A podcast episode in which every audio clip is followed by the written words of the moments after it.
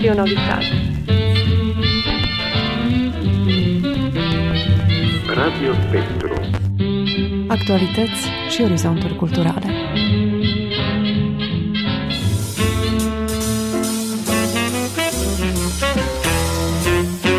Radio Spectru.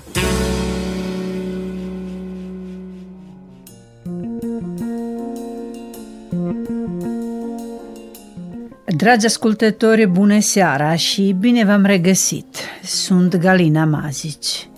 În ediția din această seară a emisiunii Radio Spectru vă aducem secvențe de la expoziția Eveniment, Brâncuși, surse românești și perspective universale, inaugurată sâmbătă 30 septembrie la Muzeul de Artă din Timișoara în contextul programului Timișoara 2023, capitala europeană a culturii.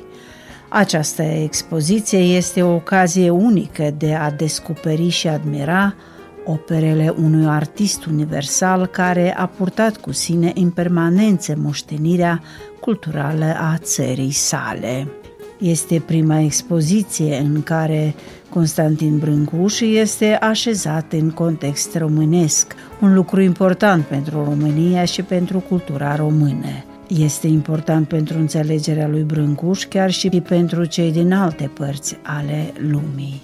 În ediția de astăzi vă oferim un dialog realizat cu curatoarea acestei expoziții, Doina Lemni, care este una dintre cele mai importante experte în Brâncuși din lume și care a dus cu sine întreg bagajul de cunoștințe și experiențe legate de Brâncuși. Tot în cadrul ediției de astăzi, organizatorii acestei expoziții, domnul Filip Petcu, directorul Muzeului de Arte din Timișoara și Ovidiu Șandor, președintele Fundației Art Encounter, ne vor descoperi care a fost drumul parcurs și ce a precedat-o pentru ca să fie pusă la dispoziția vizitatorilor care va fi scufundată în aceste lucrări care sunt bine cunoscute de la Maiastra, Pasărea în zbor, La sărut, Coloana infinitului și așa mai departe, dar și o serie de sculpturi cumva surprize, unele nevăzute anterior. Rămâneți alături de noi!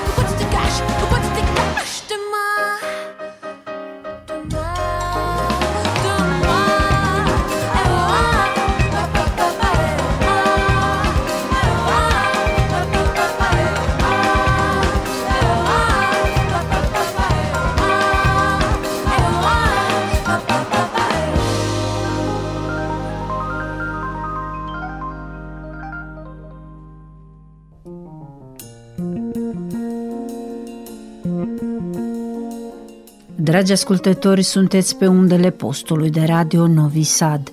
Ascultați Radio Spectru. Așa cum spusesem la început, în ediția de astăzi vom vorbi despre expoziția Eveniment Brâncuși, surse române și perspective universale, inaugurată la Muzeul de Artă din Timișoara, curatoriată de doamna Doina Lemni. Este important faptul că cei de la Muzeul de Artă din Timișoara au reușit să o convingă pe doamna Doina să fie curatoarea acestei expoziții.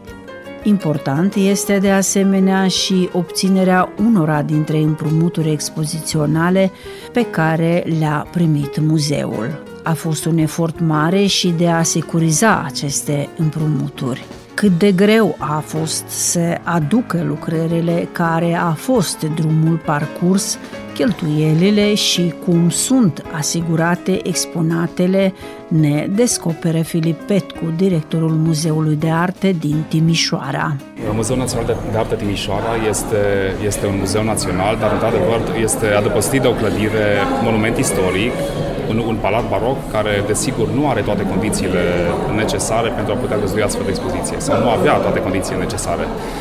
Iată, în momentul de față, după 2 ani de investiții, după ce s-au investit aproximativ 2,5 milioane de euro prin finanțarea Consiliului Județean Timiș și cu finanțare guvernamentală, s-au refăcut toate sistemele de securitate, toate sistemele ce presupun păstrarea unor opere în regim de securitate. E vorba de instalația de securitate la incendiu, instalația de climatizare, sistemul de iluminat, tot sistemul de supraveghere, toate aceste facilități s-au refăcut la cele mai înalte standarde, tocmai pentru a putea garanta obținerea unor împrumuturi din partea instituțiilor împrumutătoare. Iată, Muzeul de Artă Modernă din Paris, Centrul Pompidou, Galeria Tate Modern din Londra, Fundația Guggenheim Veneția, Muzeul Național de Artă din București, Muzeul de Artă din Craiova și Liceul Carol din Craiova, instituții care au contribuit la crearea acestei expoziții, alături de colecționari privați, colecționari care dețin un număr important din colecția de fotografie a lui Constantin Brâncuși. Această colecție de fotografie este absolut extraordinară pentru că Brâncuși nu își explica operele și spunea următorul lucru: dacă dorești să înțelegi opera, trebuie să privești lucrarea și, într-adevăr, să vezi sculptura și privește în fotografiile. Brâncuși, practic, nu mai permite nimănui să fotografieze lucrările sale, ci însuși le fotografiază, prezentând relația între diverse lucrări și urmărind, de fapt, atenția privitorului, atenția publicului, care să distingă între lucrările mai figurative și cele care merg spre esențializare. Ce înseamnă aceste opere a lui Brâncuși pentru Muzeul de Artă din Timișoara, deoarece unele nu au fost expuse niciodată, cine a fost inițiatorul expoziției în momentul când Timișoara este capitala europeană a culturii, ne descopere în continuare domnul Filip Petcu, directorul Muzeului de Artă din Timișoara. Muzeul Național de Artă Timișoara a organizat această expoziție împreună cu instituții coorganizatoare. E vorba de Fundația Art Encounter și Institutul francez, 3 instituții care au conlucrat la tot ceea ce înseamnă infrastructură și pregătirea acestei expoziții. Împrumuturile nu au fost deloc ușoare. Iată, doamna Doina Lemni, curator, având o activitate prodigioasă în zona cercetării operei lui Constantin Brâncuși, a facilitat aceste împrumuturi. Doamna Doina Lemni a lucrat în Centrul Pompidou timp de 30 de ani, cunoaște foarte bine toate lucrările Brâncuși din colecții publice și private și contribuția ei ca membru al diasporei românești a avut un rol esențial. Trebuie spus că această expoziție vine cu un mesaj extrem de important. E vorba de o noutate, relația dintre Brâncuși și România.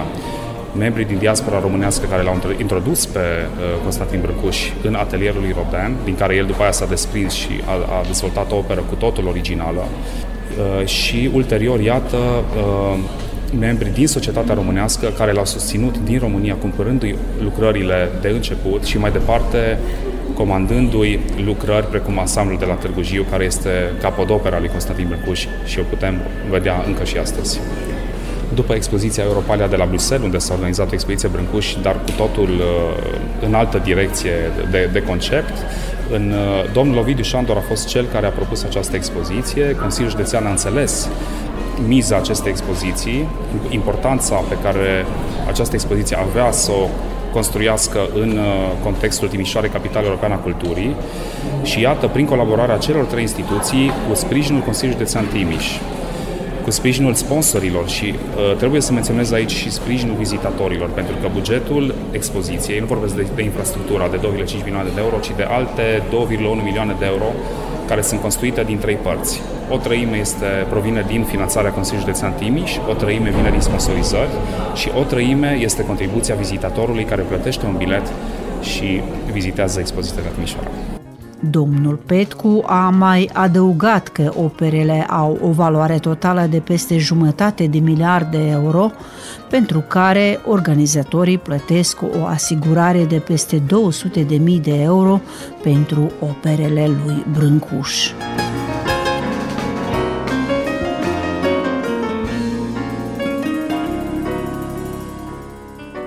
Ovidiu Șandor, președintele Fundației Art Encounter, cel care a propus această expoziție, ne spune cine a fost inițiatorul mult așteptatei expoziții, cât de greu a fost să se realizeze un proiect de o anvergură internațională care cu succes a ajuns să fie expuse publicului.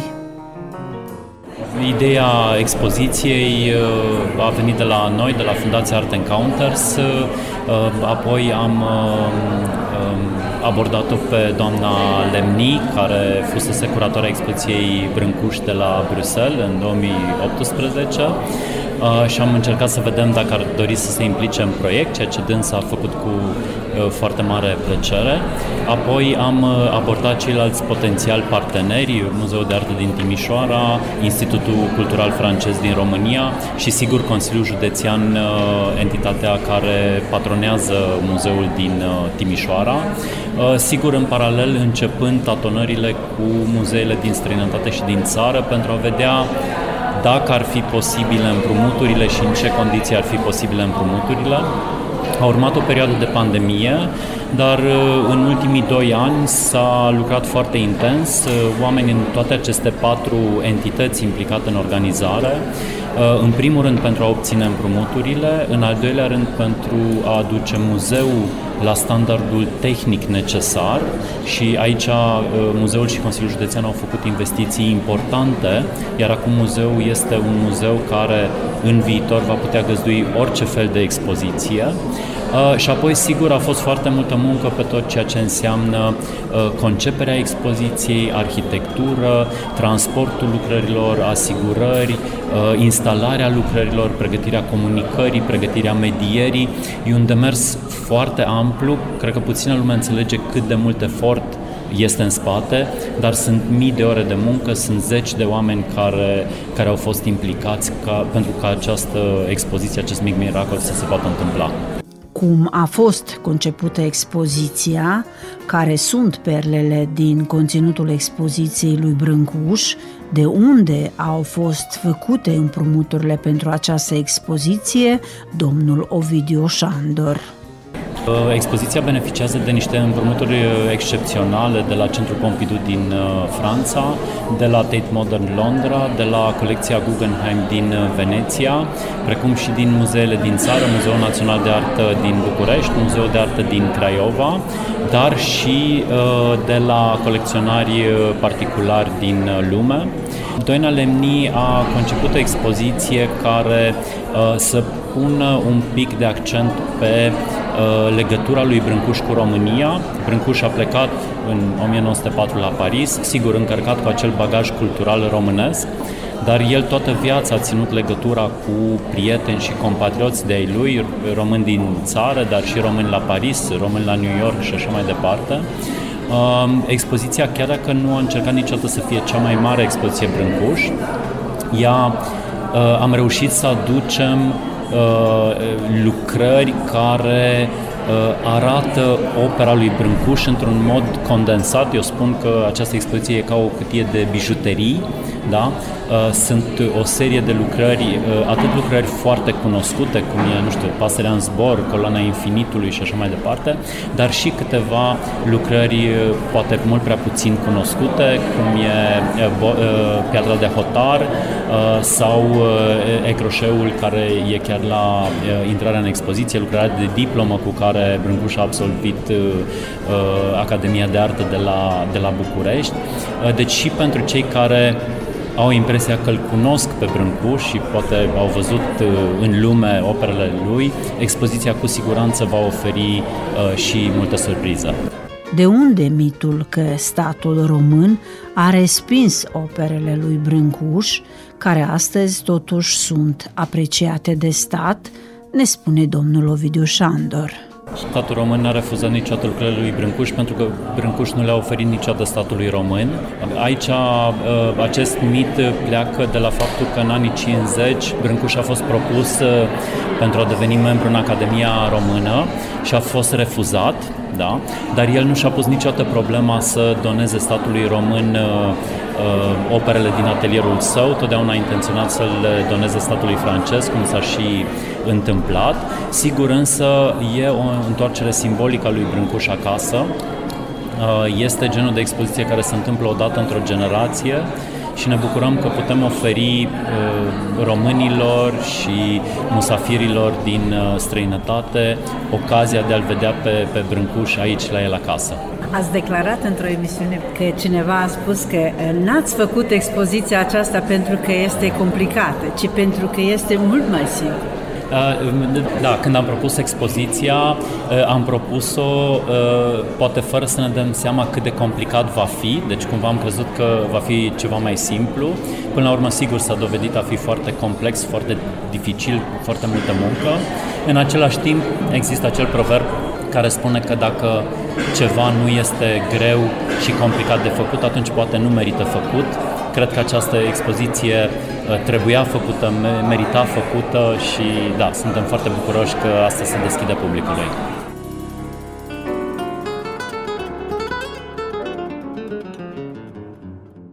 Radio Novi Sad, Radio Spectru.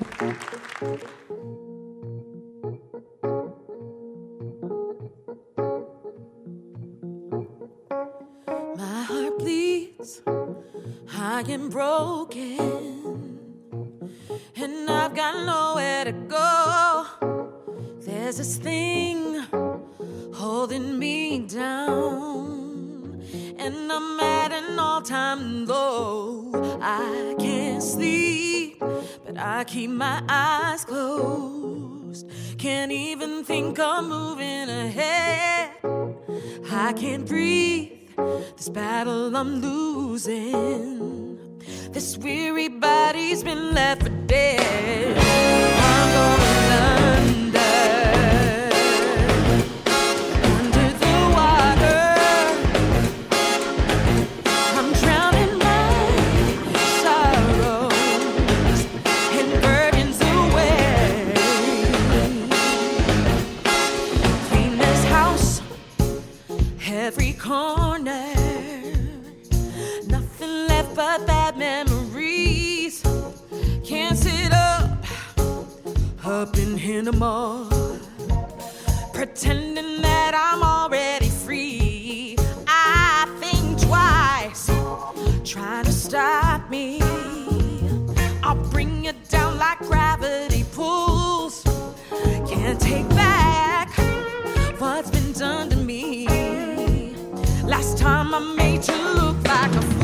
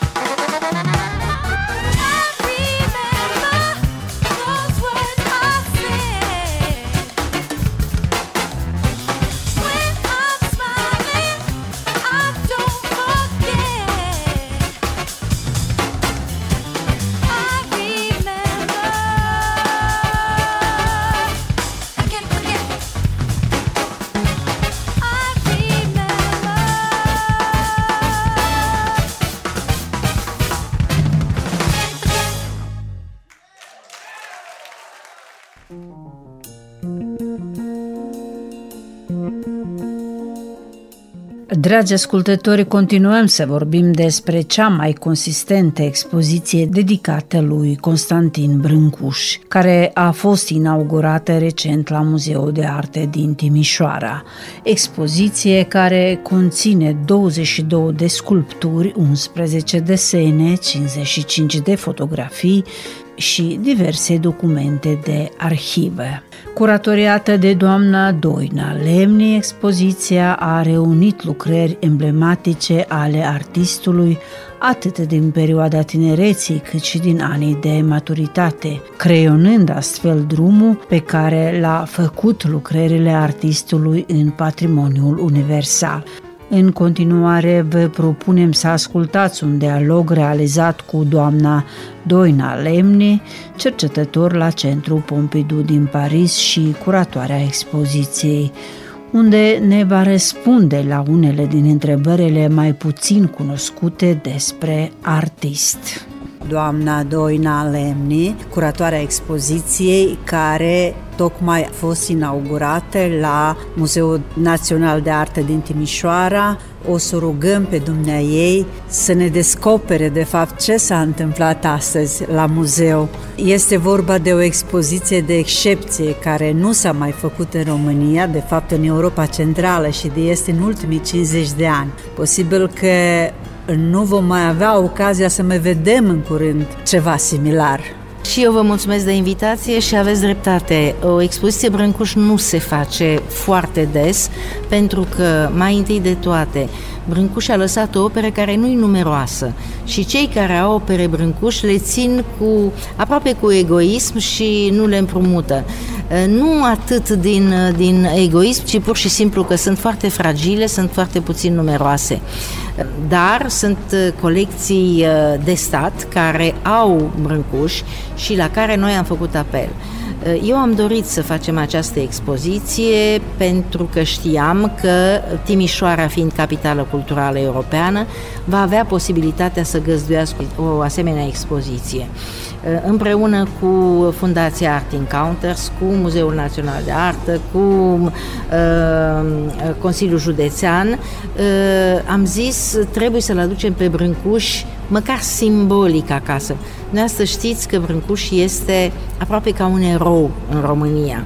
De ce? Pentru că el în toate epocile a fost considerat ca un exemplu de creativitate românească. Chiar dacă el a plecat din țară în 1904, a plecat în Franța, asta nu înseamnă că a întors spatele României. Dimpotrivă, a ținut legătura cu compatrioții, cu românii. El nu a fost considerat întotdeauna artist român trăitor la Paris. Și eu am dorit ca în această expoziție să punctez anumite momente în care ne recunoaștem și noi și îl recunoaștem pe Brâncuși ca artist român, dar care a depășit granițele, cum am spus eu, într-una din cărțile mele, pentru că până la urmă, ce înseamnă acest naționalist și Brâncuși al nostru? Brâncuși este al nostru și al tuturor. Într-o Europa care se deschide foarte mult, noi nu putem să spunem Brâncuși artistul român și este numai al nostru. De aici și conceptul pe care l-am spus, care spune foarte mult din titlu, surse românești și perspective universale. Ce aduce în atenția vizitatorului, de fapt, această expoziție a lui Brâncuși? Am ținut să expun mai ales câteva piese care n-au fost văzute niciodată, dintre care un ecorșeu, care este Jupuitul, lucrarea lui de sfârșit de studii la Școala Națională de Arte din București, cu care el era foarte mândru și care va motiva mai târziu ceea ce el a spus, pentru că el ajunge la lucruri foarte simple și el a spus simplitatea este complexitatea rezolvată. Deci eu pornesc de la acest ecorșeu, Jupuitul, pe care l-a făcut împreună cu profesorul lui de anatomie, ca să arăt că el a făcut o școlarizare bună în România, pleacă în Franța, dar detașându-se de Rodin și de școlile academice, merge mai departe și merge către esența lucrului prin cioplirea directă. Așa este parcursul în expoziție. Una din piesele de rezistență în această expoziție este o lucrare, este ultima lucrare din seria Sărutului. Primul sărut este la Muzeul Național de Artă din Craiova, dar ultimul este Born Frontier în franceză, dar Piatră de Hotar, care este ca un totem constituit din 3 blocuri ornate cu motivul sărutului. De ce spun că este importantă și este prima dată când a ieșit această operă din atelierul lui Brâncuși? Pentru că ea a fost creată în 1945, când, după terminarea războiului, România pierde o parte din teritoriul său. Moldova, care devine Moldova sovietică, și o parte din nordul României, din Bucovina. Ori, Brâncuși nu a explicat această operă, dar și-a exprimat tristețea că țara lui pierde aceste teritorii.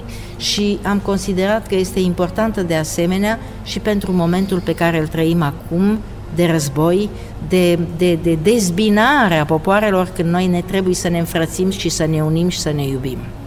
Îmi vin lacrimi acum că eu sunt de origine din Basarabia și am făcut parte din cea istorie. Bine.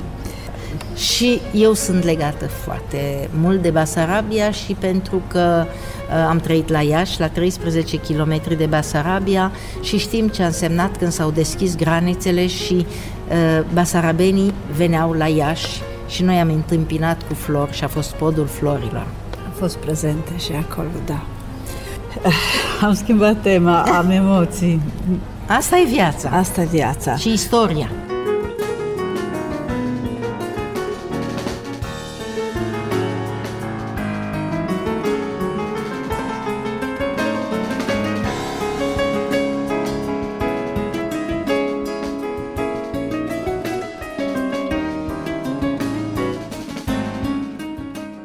Fiind în România încă, cine au fost primii colecționari al lui Brâncuși? Primii colecționari al lui Brâncuși au fost, deci, Victor N. Pop, e un avocat din zona Olteniei. Pe atunci erau mai generoși colecționarii, pentru că acest avocat a donat colecția lui, el a cumpărat de la Brâncuși, a donat colecția lui statului și mai ales muzeului, viitorului muzeu craiovean.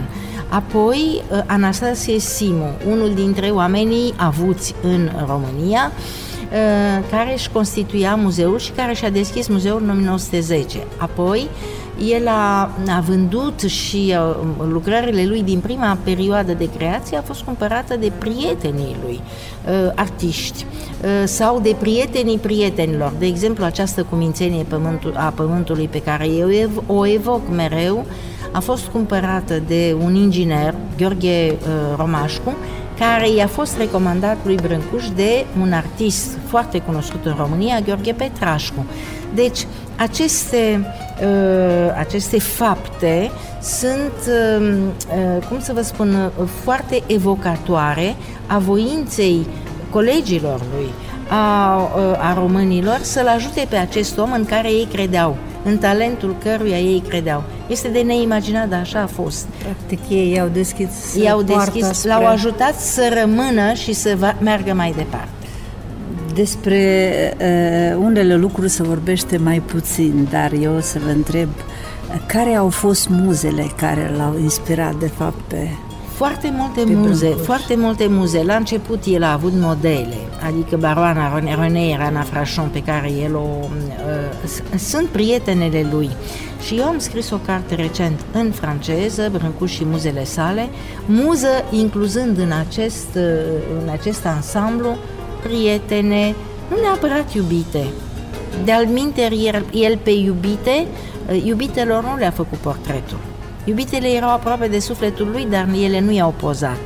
Deci, una dintre muzele care a rămas în istorie este Baroana Renei Irina Frachon, pe care a lucrat tot timpul îndelungat și a ajuns la acea muză adormită, la acel cap care închide ochii și este muza adormită, muza care visează. Apoi, o artistă maghiară, Margit Pogany, și a intrat într-un alt portret al lui Narcis și a devenit și ea muza lui Brâncuși și așa mai departe. În rest, el nu avea nevoie de model.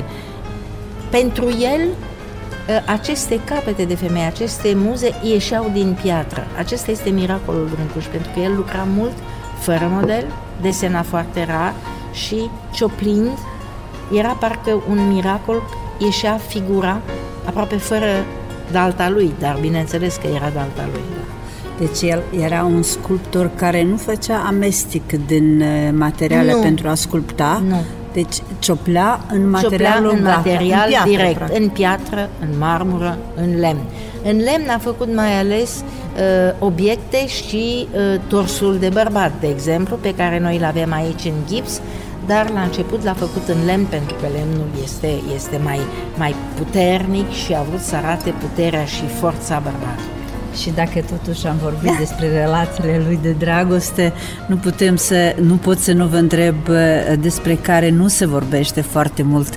Care au fost totuși iubitele lui? Au fost nu foarte multe. Brâncuși, tocmai și eu m-am întrebat, de aceea am scris această carte. M-am întrebat cum de acest bărbat până la 50 de ani noi nu cunoaștem o relație adevărată de dragoste cu o persoană. La 50 de ani se îndrăgostește de o dansatoare elvețiancă, Marthe Lebherz, care avea 20 de ani. Îți poți pune întrebarea de ce? În mintea mea îmi spuneam, poate până atunci el a avut acea ambiție să se realizeze, să-și creeze opera și aproape că a dat deoparte viața amoroasă. Se îndrăgostește de această tânără care îl iubește de asemenea și este singura cu care el și-a făcut planuri de căsătorie, a cumpărat și un teren să facă o casă atelier. Numai că ea a fost trasă dintr-o parte în alta de familia ei de la Geneva, mama ei nu se putea despărți de ea, ea era mai mult la Geneva și Brâncuși a fost... Aici este la fel specific lui Brâncuși, nu a suferit și nu a acceptat rupturi. Înțelegeți? Deci nu se știe când această poveste de iubire s-a destrămat în timp. Adică ei nu au putut să ajungă să se unească și să se căsătorească, dar în timp s-a destrămat. Știți? Ca o flacără care se stinge. A fost o flacără care a ținut 2 ani și apoi s-a stins. Dar Brâncuși a mai avut o ultimă iubire pe Vera Moore, o pianistă englezoaică, la care a ținut foarte mult și i-a avut chiar o viață de cuplu, nu ca să stea cu el, dar în momentul în care i-a spus în 33 că este însărcinată, el a dat-o afară din atelier pentru că el nu vroia copii. S-a dus la Londra, a născut copilul, Brâncuși nu l-a recunoscut niciodată, dar el a continuat această iubire cu această pianistă, pentru că și ea era artist și avea un dialog de artă. E o semn de întrebare, de ce? Dar aceștia sunt artiști. Aveți foarte mari cunoștințe, adică v-ați dedicat viața cercetarea vieții lui Brâncuși. De unde dorința, de fapt, de a-l cerceta pe Brâncuși? Din misterul personalității sale, pentru că el nu se dezvăluia și am făcut pași mici, încetul cu încetul. Opera te fascinează deja și după aceea îți pui întrebări cum de a putut să creeze acest lucru, de ce? De ce alții n-au creat acest lucru? Mi-am pus foarte multe întrebări și după aceea de aici, cum în general opera nu este separată de om, nici omul separat, el s-a implicat în opera lui. Noi nu putem să vorbim de Brâncuși fără să vorbim de omul Brâncuși. De aceea eu am făcut pași înceți, dar știam că o să ajung la a-l înțelege, nu total, pentru că mai sunt colțuri de mister. Și ați reușit să înțelegeți, adică ați reușit anumite să citiți această opera lui. Da. Anumite aspecte încerc să le dezvălui, dar mai am. Atât cât mă va ține viața, tot mai am de descoperit. Tot în cadrul lansării expoziției s-a lansat și un catalog, da. Ce conține, de fapt, acest catalog? Catalogul este adaptat expoziției, adică am dorit să-l includem pe Brâncuși în mediul românesc și în mediul universal, cu eseuri mici, nu mari, pentru că eu sunt conștientă că oamenii nu citesc 30 de pagini dintr-o dată, oamenilor trebuie să le dai, oamenilor trebuie să le dai câteva lucruri esențiale, cum era Brâncuși. Brâncuși mergea la esență, mergem și noi la esență și în catalog am încercat să scoatem esența din operele lui Brâncuși. O seară frumoasă vă dorim în continuare. Și eu la fel și mă bucur. Mulțumesc că ați acceptat să fiți oaspetele nostru. La revedere, nu se știe când ne vom mai întâlni, tot pe teme de Brâncuși sau pe teme de artă. Sau de viață. Vă mulțumesc. Expoziția este o călătorie în timp bine gândită de această splendidă femeie care putea să-ți povestească despre Brâncuși o zi întreagă și tot ar mai avea ceva de spus.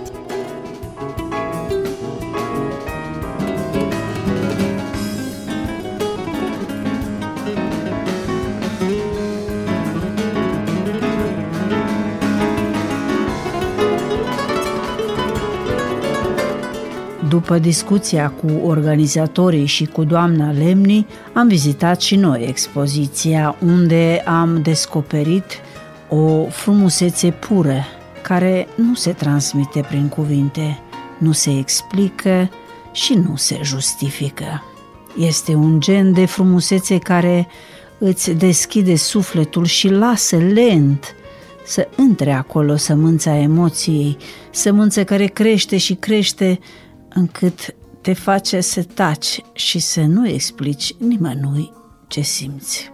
Felicitări pentru organizatorii expoziției, sunt un exemplu de oameni cu viziune care fac lucrurile să se miște și să fie înțelese de fiecare în felul lor.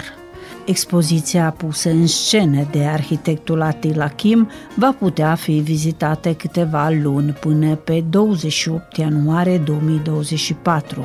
Sperăm să aveți suficientă vreme pentru a o vizita. Faceți eforturi să ajungeți la Timișoara. Merită!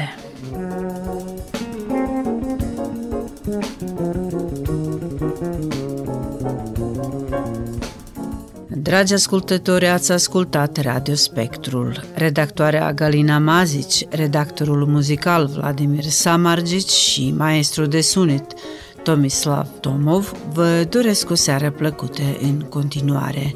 Pe curând!